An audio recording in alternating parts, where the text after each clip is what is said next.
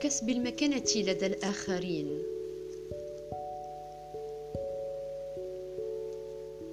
أعرف اهتمامات صديقك وقدم له هدايا تناسب طبيعته وذلك من خلال مراقبة اهتمامات الشخص الذي ترغب في الحصول على تاييده من حيث معرفة ميوله واهتماماته. وإذا أردت الانتقام من شخص ما عليك أن تجعل الكل يرتاب فيه ويشك فيه.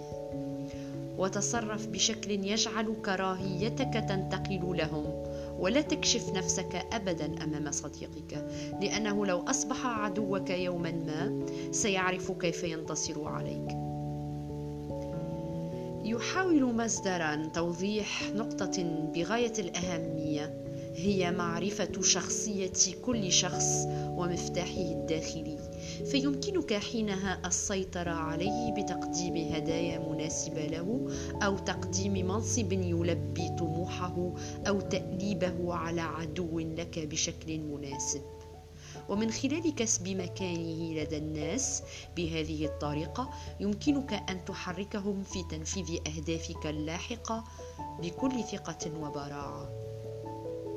وفي بداية توليك أي عمل لا تظن بجهدك وتفكيرك ولا تقم بأي عمل لا تكون واثقا بنتائجه وبنجاحه لأنه بعد أن تترسخ سمعتك جيدا ستتحول حتى الأخطاء لصالحك. ولو كنت مضطرا لزيارة أحد ما فلا تصحب معك في الزيارة احدا يقيم علاقة جيدة معه أكثر منك. لا تقحم نفسك في مناقشات تتعارض فيها عدة آراء مختلفة إلا إن كنت قادرا على إثبات ذلك ولا تظهر كل قدراتك بل احفظ دوما بقوة احتفظ دوما بقوة احتياطية حتى لا يستطيع أحد تقييم قدراتك الكاملة.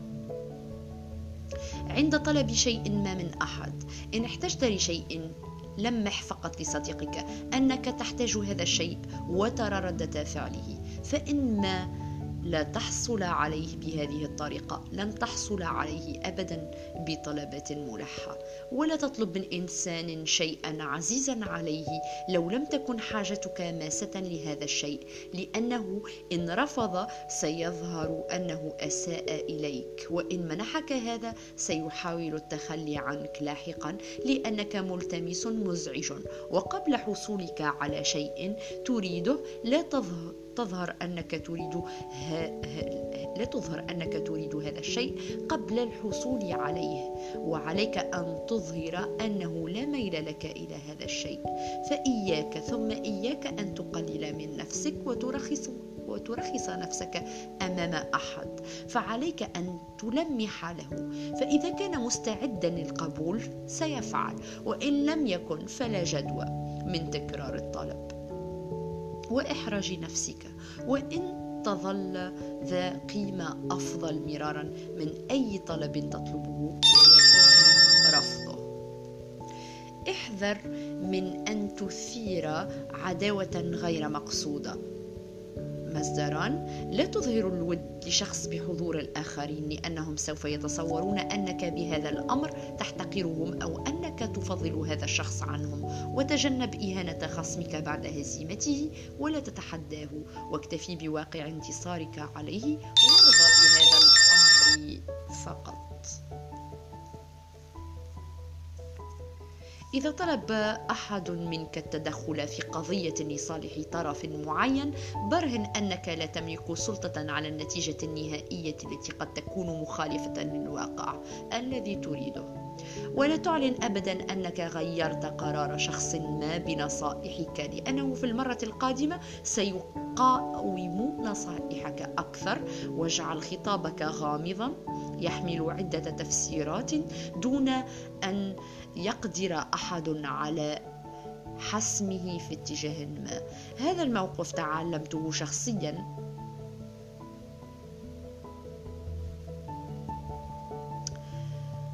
أه، احذر ثم احذر. يقول مصدران حين تكون مع أصدقائك ابقى على حذرك في كلامك معهم لأنه نادرا ما يظل الأصدقاء أصدقاء. لا تتوسع في الكلام ولا تكشف أسرارك أمام أحد لأنه من المحتمل أن يصبح عدوك يوما ما. وإن حاول أحد ما الحصول منك على معلومات من خلال ادعاء أنه على علم مسبق بالمعلومات حين يخطئ في معلومة ما أتركه على أعماه. ولا تصحح له أخطاءه أبدا. ولا تقدم آرائك, آراءك لشخص متهور عنيف لأنه لا يتحكم في تصرفاته ولا تتوقع خيرا من ورائه. لاحظ جيدا عيوب كل شخص ومميزاته وبهذا الشكل ستقدر على استخدام تلك الوسائل لتوجيه شخص ما حسب ما تريد. وانتبه للظروف المحيطة بك. وانظر إن كانت ملائمة أم لا وكن مستعدا لمواجهة الوضع الذي تكون فيه.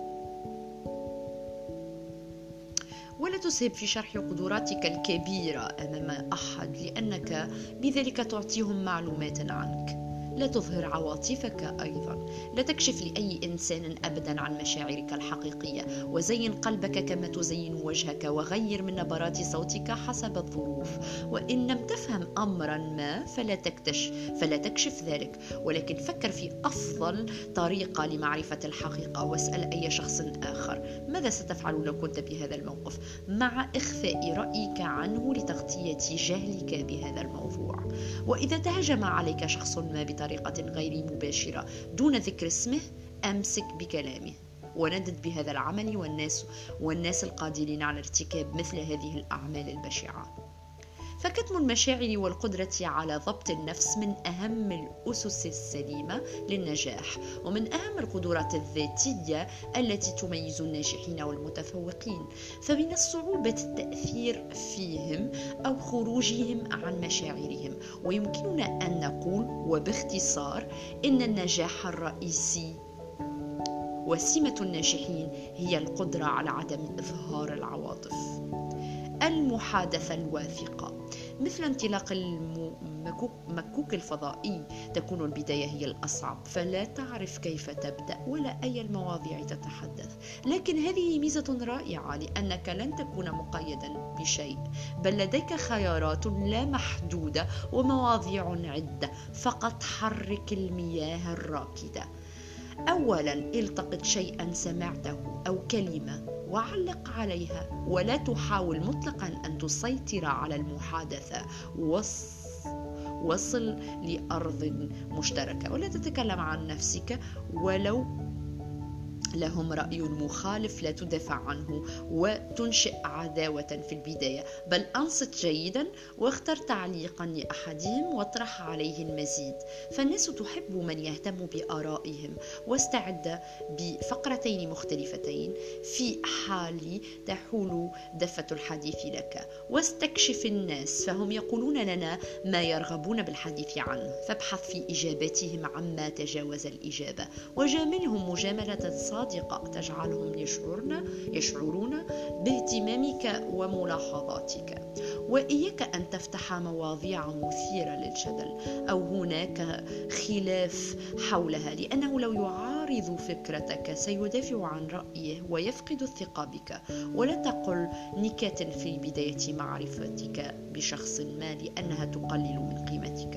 أما نهاية المحادثة فإنه النقاش ما لم تجد شيئا يقال بعد فهذا أفضل من جعل الحوار مستواه ينحدر. فإنه الحديث عندما يكون على ما يرام فهذا يجعلكم تترقبون اللقاء التالي.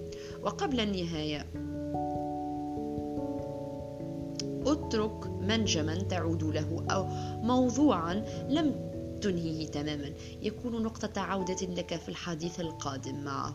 وقبل نهاية الحوار فلتعبر لهم عن تقديرك لهم. يذكرون بسعادة الاستمتاع بكلمات التشجيع. فتلك غريزة في الإنسان وأخبره بشيء في شخصيته أعجبك جدا وكرر اسمه على أذنه فالناس تحب سماع اسمها يتردد على الدوام واحرص على التواصل البصري بينك وبينهم. فهذا يعطيك انطباعا أنهم مهمون جدا لديك.